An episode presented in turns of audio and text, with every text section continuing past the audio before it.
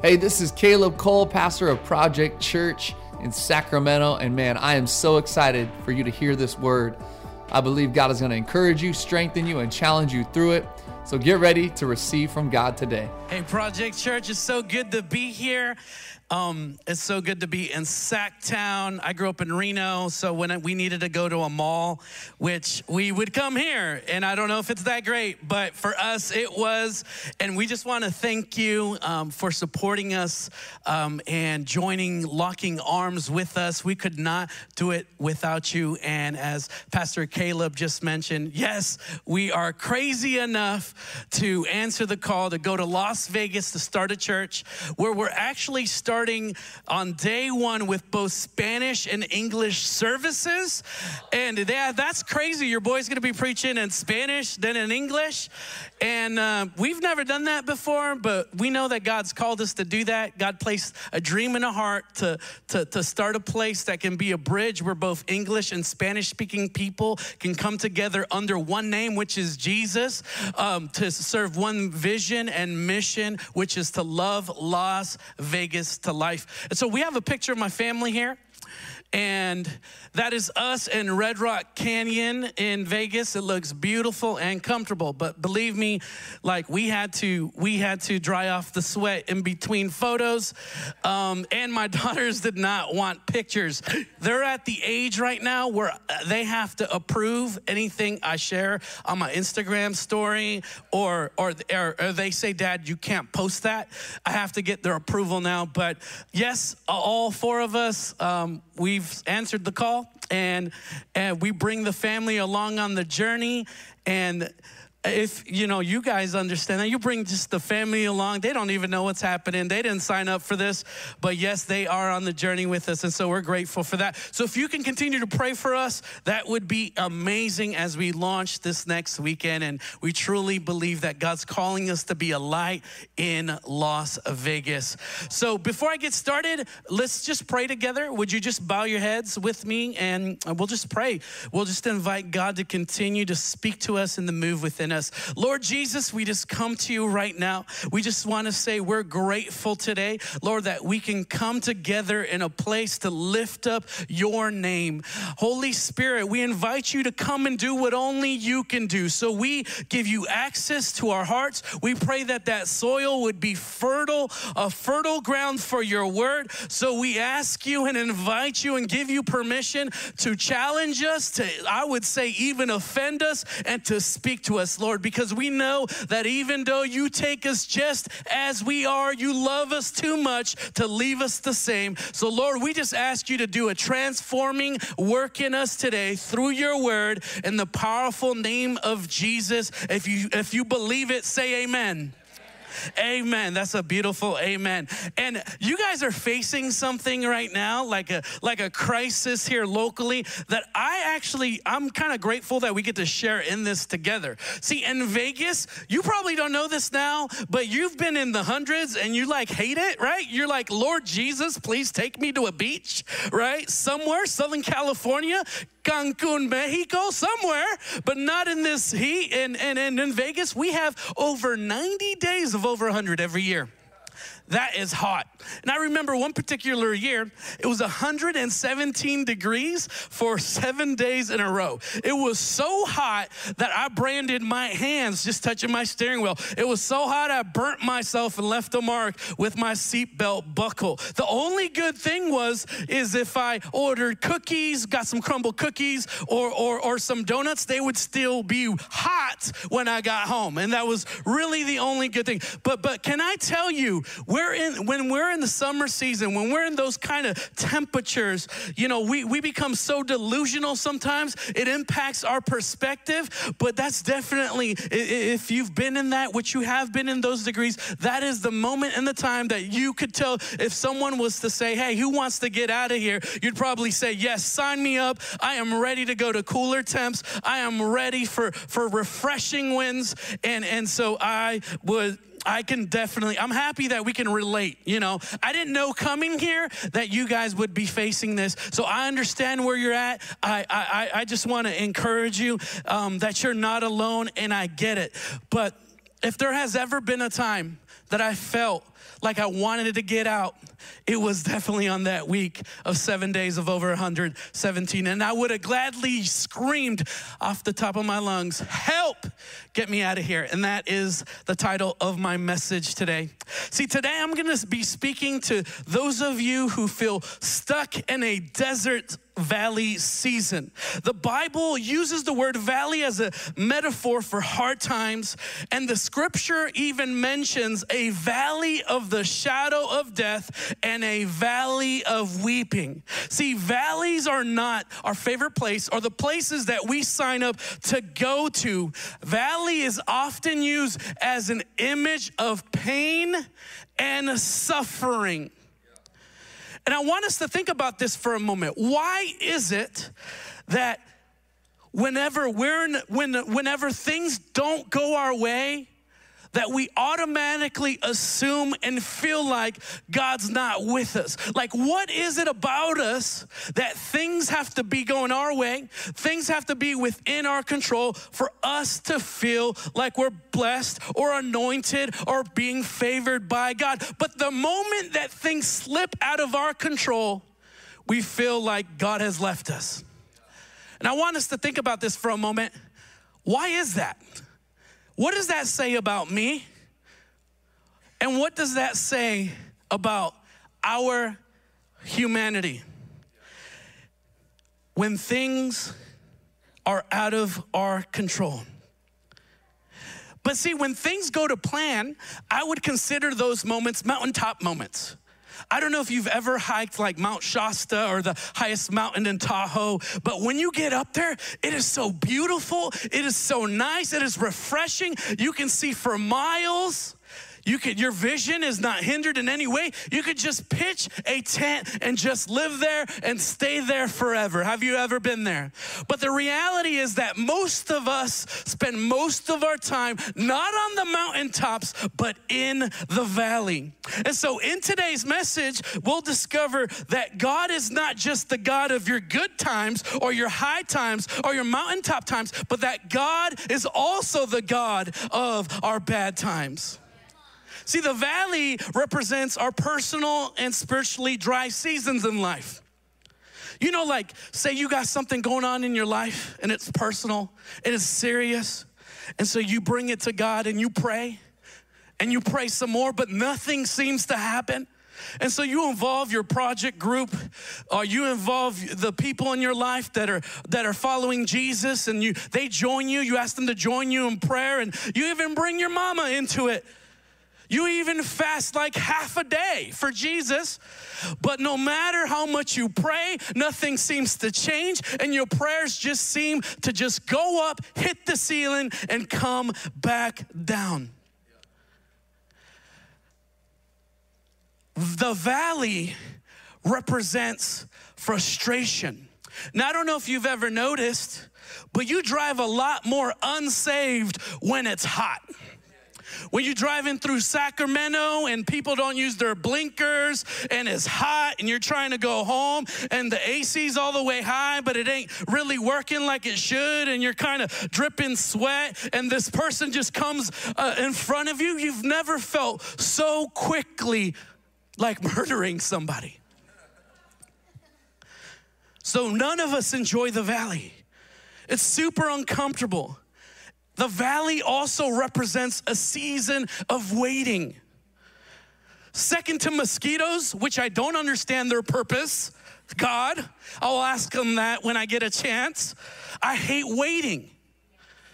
And if you don't believe me about how impatient I am, um, you can just ask my wife and my two daughters how patient their dad, Pastor Joe, really is. I hate waiting. So, valleys represent a season of waiting. And maybe you're in the room right now, or maybe you're even watching out online as we speak. But as I articulate what a valley is, you're looking at your own life and realizing, wait a minute. I'm in a valley season right now. Maybe you're stuck in a valley relationship. You know, the kind of relationship you should have broke off like a long time ago and your friends told you and your small group leaders told you that they were bad for you and because they were toxic and they were sucking the life out of you. But for whatever reason, you just can't seem to break away and it is killing you. Maybe you're at a valley job and your workplace is terrible. You don't like your boss. You dread waking up every single morning just to make some other person the man some money and, and you're just, eh, but you hate conflict. So you're like, maybe they'll just lay me off. Maybe you're in a valley in your relationship, in your marriage. Maybe you've ended up at a place that you never thought you would be, saying things and speaking things into your spouse that you never imagined yourself saying, but you can't seem to find a way forward. Maybe you have a business idea, but you don't know where to start. Maybe you're struggled your way through school post 2020, and here's another year, and you don't really know how you're going to make it emotionally or spiritually or financially. Or maybe you've even just lost your passion and nothing that you do brings you any fulfillment. Whatever you may be facing right now, my prayer is that Jesus would use this time that we have together in His Word to strengthen us and to fill our spirits and to lift us by His Word. So today we're gonna be reading out of First Kings, it's on the left side of your Bible. We're gonna start at chapter 20, verse 23. And before I, I, dive into that, I'm going to just give us a little backdrop of what's going on here. And so there's an instance where King Ahab was opposed by the Syrian army. Now, King Ahab was the Israeli king of God's people, the children of Israel. And the Syrian army came against them along with 32 other armies, their allies, to come fight against them. But what ends up happening is God miraculously gives Israel victory over them and over all 32 allies. But what happens in the next year, the Syrian army gets together with all their allies and they begin to debrief of why exactly they lost the battle. So they begin to look at the battle from that perspective and they start realizing and, and planning and scheming and trying to figure out why they couldn't win last time. And so they're trying to come up with a plan to, to have victory and to wipe out Israel. So in verse 23, it says, And the servants of the king of Syria said to him, Their gods are the gods of the hills, so they are, were stronger than we. But let us fight against them in the plain, and surely we shall be stronger than they. And do this remove the kings each from his post and put commanders in their place and muster an army like the army that you have lost horse for horse, chariot for chariot. Then we will fight against them in the plain, and surely we will be stronger than they. And he listened to their voice and did so. In the spring, Benhadad mustered the Syrians and went up to Aphek to fight against Israel. So here was the logic of the Syrian army and their and their allies. They were thinking, "Wait a minute, last time we were in battle, we were at a high place. We were at an elevated place. We were at a place where their vision wasn't hindered. We were at a place where they were comfortable. We were at a place where things were going their way. And the reason that we lost that battle is because the God of Israel, he's the God of the high places. He's the God of the mountaintops. But if we bring this battle to the valley, we got them because their God is not the God of the valley. So God hears this, of course, because He's all knowing and, and, and he, He's up to the challenge, He's up to the task. And so here's what happens next, verse 27. And the children of Israel were mustered and given provisions, and they went against them. Now the children of Israel encamped before them like two little flocks of goats, while the Syrians filled the countryside in comparison to this massive army that filled the countryside. The Israeli army appeared like two small flocks of goats. Now, goats were, are not known to gather in large numbers like sheep are, which is why the comparison was made. So, if you can look at it from a logical standpoint, you can see this whole, imagine this whole countryside of, the, of this army that's gonna take you out. And all you have is what appears to be two small flocks of goats. So, let's jump to verse 28. And a man of God, the prophet did as he previous as the previous time, came near and said to the king of Israel, Thus says the Lord, because the Syrians have said, The Lord is not the is the God of the hills, but not the God of the valleys. Therefore I will give all this great multitude into your hand, and you shall know that I am the Lord it was almost like God was like, "You think you figured me figured me out? You think you can put me in the box? You think you can limit who I am?" And so, if we keep reading in verse 29, it says, The two armies camped opposite of each other for seven days, and on the seventh day, the battle began. The Israelites killed 100,000 Aramean foot soldiers in one day.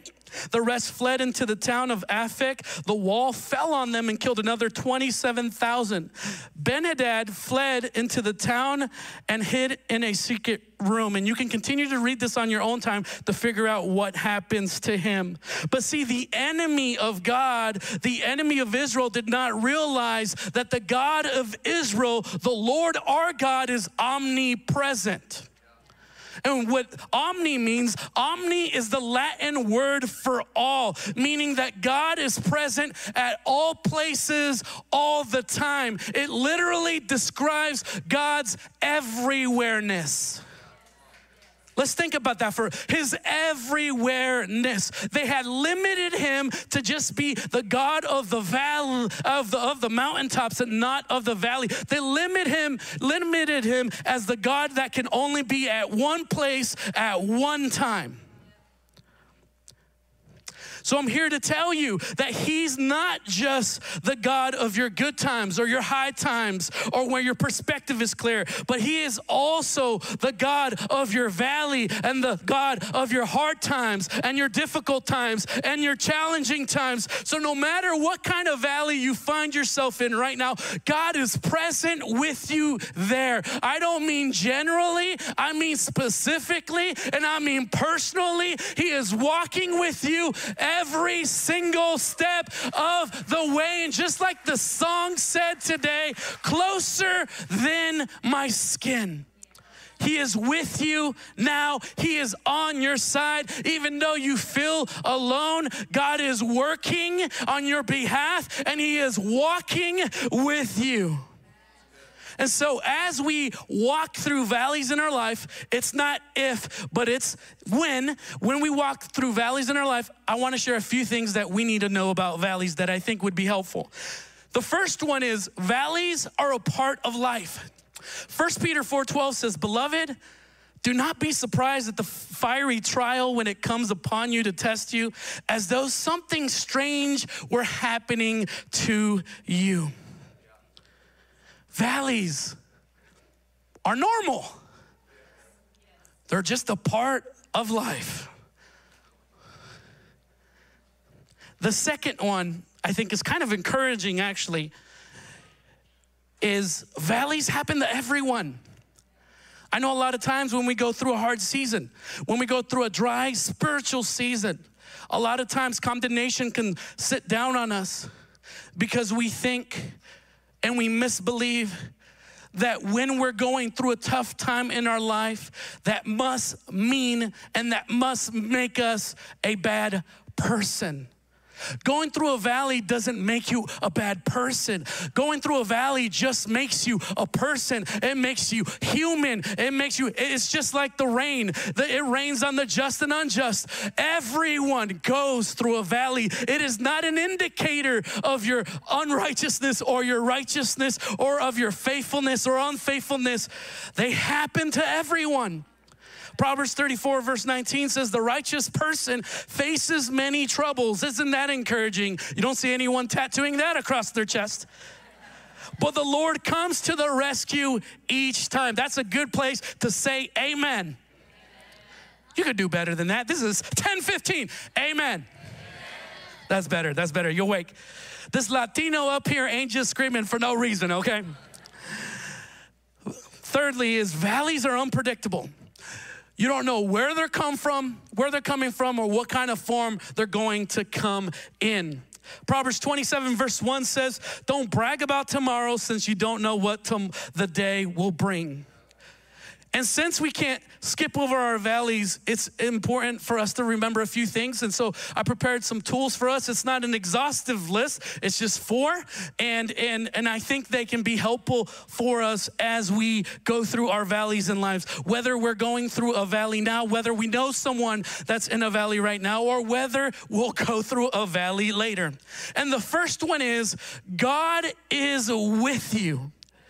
There's a psalm out of a, a classic psalm. Maybe if you grew up in church, um, cross denominationally, you've probably heard this. Psalm 23, we're going to read verse 4. It says, Even though I walk through the valley of the shadow of death, I will fear no evil, for you are with me. Your rod and your staff, they comfort me. The second one is God has a purpose. Uh, and so if you have your paper old school Bible, maybe you can highlight this, underline this. If you have your YouVersion Bible app, maybe you can tap on it and highlight it. Or you could just write this down in your notes somewhere. And this is a, an amazing verse that's not just encouraging, but it's a promise for you. It's a promise for your life, and it's a promise for you, especially when you are going through a tough situation. And it says, And we know that for those who love God, all things work together for the good for those who are called according to his purpose. And what's interesting, when we go through tough times and tough seasons in life, you know what that does? That produces a need of hope daily in my life. That produces a need for Jesus in my life. That produces a need for community in my life. That produces a need for prayer in my life. That produces a need of more of Jesus in my life. And I love how Hosea says it, uh, chapter 2, verse 15. And it says, I will transform the valley of trouble into a gateway of hope. Some of you are here today and you're getting ready to give up on your marriage. You're getting ready to give up on a relationship that you know God has placed in front of you, that He's called you to. You're getting ready to, to, to give up on the family member that you made a commitment to stand with. You're ready to throw your hands up and just walk away. I want to encourage you today that yes, God is with you. Yes, God has a purpose for you, but don't you dare give up because I promise you, at the end of the darkness, there is a light at the end of the tunnel. See, my wife and I, we went through a very difficult season this last year, like stripped to the bones.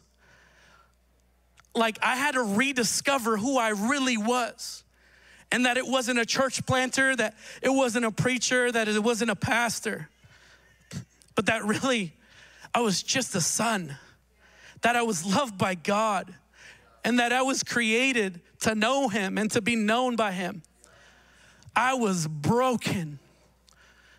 And now, on the other side of that, I realize now that now God can use me. See, some of you, you're going through a tough season that is crushing you. But God's just preparing you for greatness. God's just preparing you for a miracle because pain and suffering has a way of producing things in us that nothing else can do. No podcast can't, no books can't, no leadership conferences can't. But pain and suffering is good for me and you. It is good for our soul. It produces things that money can't buy, like character and integrity and faithfulness. No one's writing a book about how to how to have accountability, how to have integrity cuz it doesn't sell.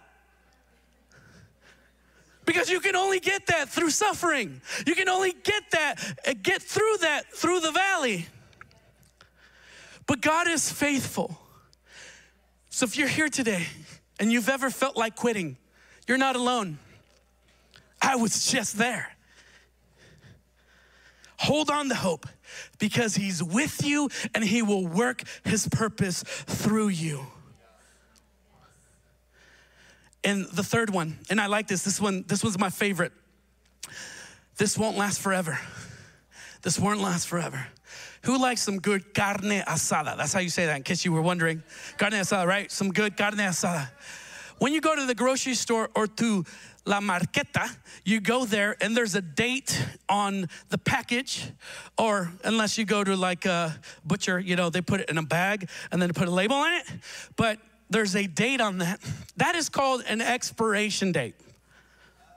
Which most of us who go there to buy carne asada, we're, we're throwing that on the grill right away because we want it fresh with all those juices and, and, and every, all the, we want to capture all the flavors. But friends, just like that carne asada has an expiration date, your season has an expiration date. It won't last forever ever. And I love this. Second Corinthians 4:17 says, "For our present troubles are small and won't last very long, yet they produce for us a glory that vastly outweigh them and will last forever." And here's my last and, and least favorite one. The only way out is through. The only way out is through. I, I, don't like this at all. I'm not a fan of this. I don't know if you've ever been trapped in IKEA. It's a nightmare. You can't just you can't just go in there and grab a dish rack, you know, or, or plunger or something. You have to go through every section. You know, you start in the kitchen, then you're in the bedroom, and then you're, you're in the closet section. Didn't even know they had a closet section. And then finally you make it to the bottom, and all of a sudden you can see the, the sliding door light coming in and the registers, and you've made it, and you can finally get out. That's what going through a valley is like. There is no get out of hell card, there's no shortcuts. The only way out is through. And I don't know why we do this, but a lot of times when we're facing difficult situations in our life, what do we do? We just ask God to get us out of it.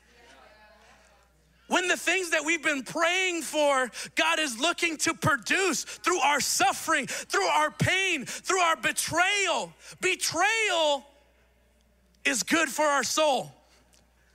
That hurts me when I say it. It's good for us because it produces a constant need of hope in Jesus. It produces a constant need of hope. So, whatever you're going through right now, praise Him because He's working and He has a plan and a purpose for your life, and He hasn't left you. And I think one of the most encouraging things about mountains and valleys as that miracles, they don't happen up here. The supernatural that we pray for and God move, signs and wonders up here. That doesn't happen up here, but that happens down here when our desperation is high, when our need for Jesus is high, when our leaning is high, and we just, Jesus is the only one that can come through and make this better. And so that is where the miracles happen. And so if we want to be someone that expects and sees miracles, let's start praising in the valley. Let's start praising when things aren't going well. Let's start praising when everything seems to fall apart. Let's start praising when things don't make sense. I want to share something that I experienced as a kid, and it's a pretty tough one to share even after this time. But when I was in elementary school, I, uh, I went, I, I would walk to home, to my house, because we lived pretty close to the school. And I remember one time, Chad invited me over because he got a new wrestling mat. Yes, Joe Pena had a friend named Chad. And so I went over to his house, and that's when WWF was like super legit. So we were there trying some moves. I did a stone cold stunner on him. Actually, I didn't because I'm tiny and he's like a big German white dude, right? And and so we're there playing, and when all of a sudden we hear a siren, so we stop. I think mid headlock, right?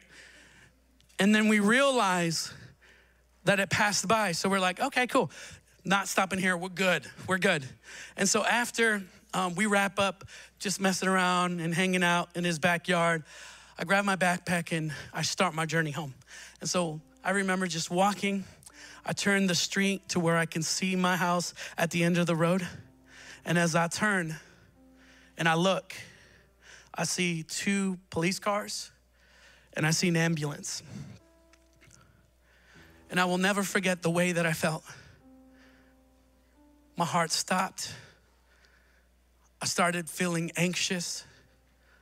And so I did what only I think I could do. I grabbed my backpack by its strap and I ran home. But by the time I got there, the police cars have left, the ambulance had gone, and there was just one man standing there, and it was my uncle. And he says, Joe, your little brother, Jeffrey, who's three years old at the time, he was ran over by a car. And your mom and dad are on the way to the hospital with him. We don't think he's gonna make it. He did end up passing. And at this time, my family, we were so far from God. There were no believers in my family at this time. But it was in this season of weeping. And man, that was a season of weeping. I, in this season of suffering, in this valley of the shadow of death, it was this circumstance where my mom lifted her eyes towards heaven and gave her life to Jesus. And the miraculous part is she's still there. I was eight years old. I'm 35 now. I know I look super young, but I'm 35 now. 40's the new 30. And I, she is still at the same church today serving God, inviting people, super committed, never leaving ever, very planted in the house that God's called her to. And then an amazing thing happened after that. She began to pray for all of us. Stepdad gets saved. My sister gives her life to Jesus. I say yes to Jesus at a rehab. And our total destinies were changed and shifted. We would have never wanted this situation to happen to us. But God was faithful to use our suffering and our pain to produce the good that He had planned for us. So, friends, I don't know how dark or how painful whatever you may be facing is right now, but God is aware of every detail. He is involved every step of the way, and He will remain faithful to you. And on the other side of this, He will produce a harvest, and you will share in His glory, and you'll be able to share share this story to encourage someone. And you'll be able to declare the goodness of our God. So don't you dare quit. Don't you dare give up. Because there's a victory for you ahead. In Jesus' mighty name, would you please stand with me?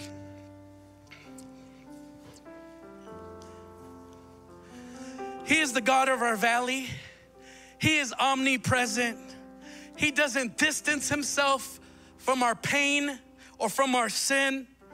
He is even there in the midst of the storm with us. So let's not forget God is with you. God has a purpose. This won't last forever. The only way out is through. And as we end our time today, I want us to read a scripture together. And it's for those of you who may be going through a season, but because we're a community and we're a family and we truly believe that we're better together, we don't just say that to get you to sign up for a group.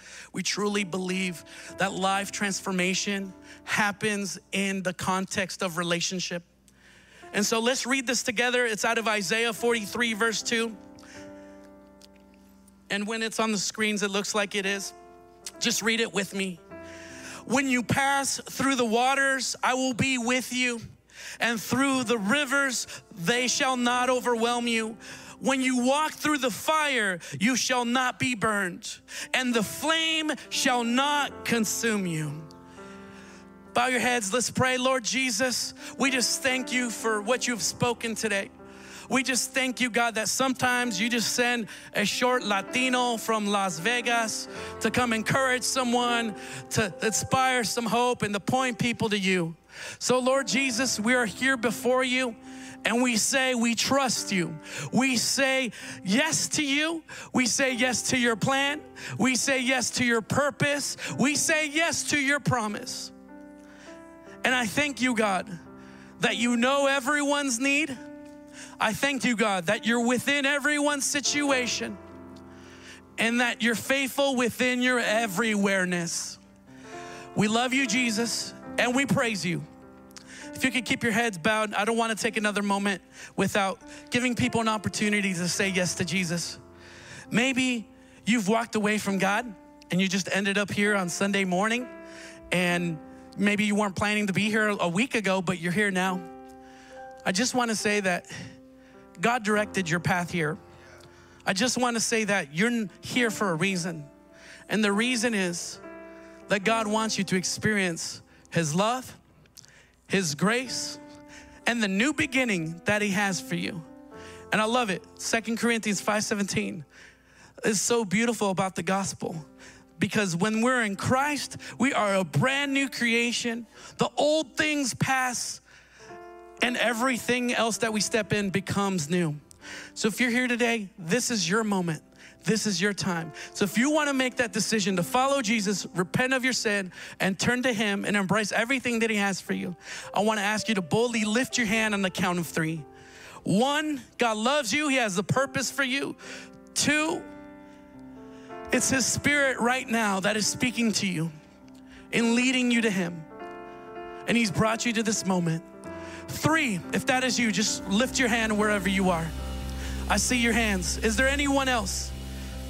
Awesome, I see your hands. This is your moment. Let's not leave this moment. You guys can put your hands down. We're gonna pray this prayer, simple prayer together. So I'm gonna ask you to repeat after me. And we're gonna do this as a community together because we're family together. Dear Jesus, thank you for dying on the cross for my sins. I repent of my sin and I turn to you. I believe that you are God, that you died for me and that you rose again. Today, I turn from my sin and I identify with you. Today, I'm a new creation. My future is secure. I'm a child of God. My new beginning starts now. In the mighty name of Jesus, amen. Come on, let's praise God for everything that He's doing among us. Come on, let's lift Him up. Hey, thanks so much for tuning in to the Project Church podcast. We pray and hope that this message encouraged you, built you up, and gave you life. We want to ask that you would invest right now in what God is doing here in downtown Sacramento. We've just recently moved in to our all new building in the waterfront, Old Sacramento district.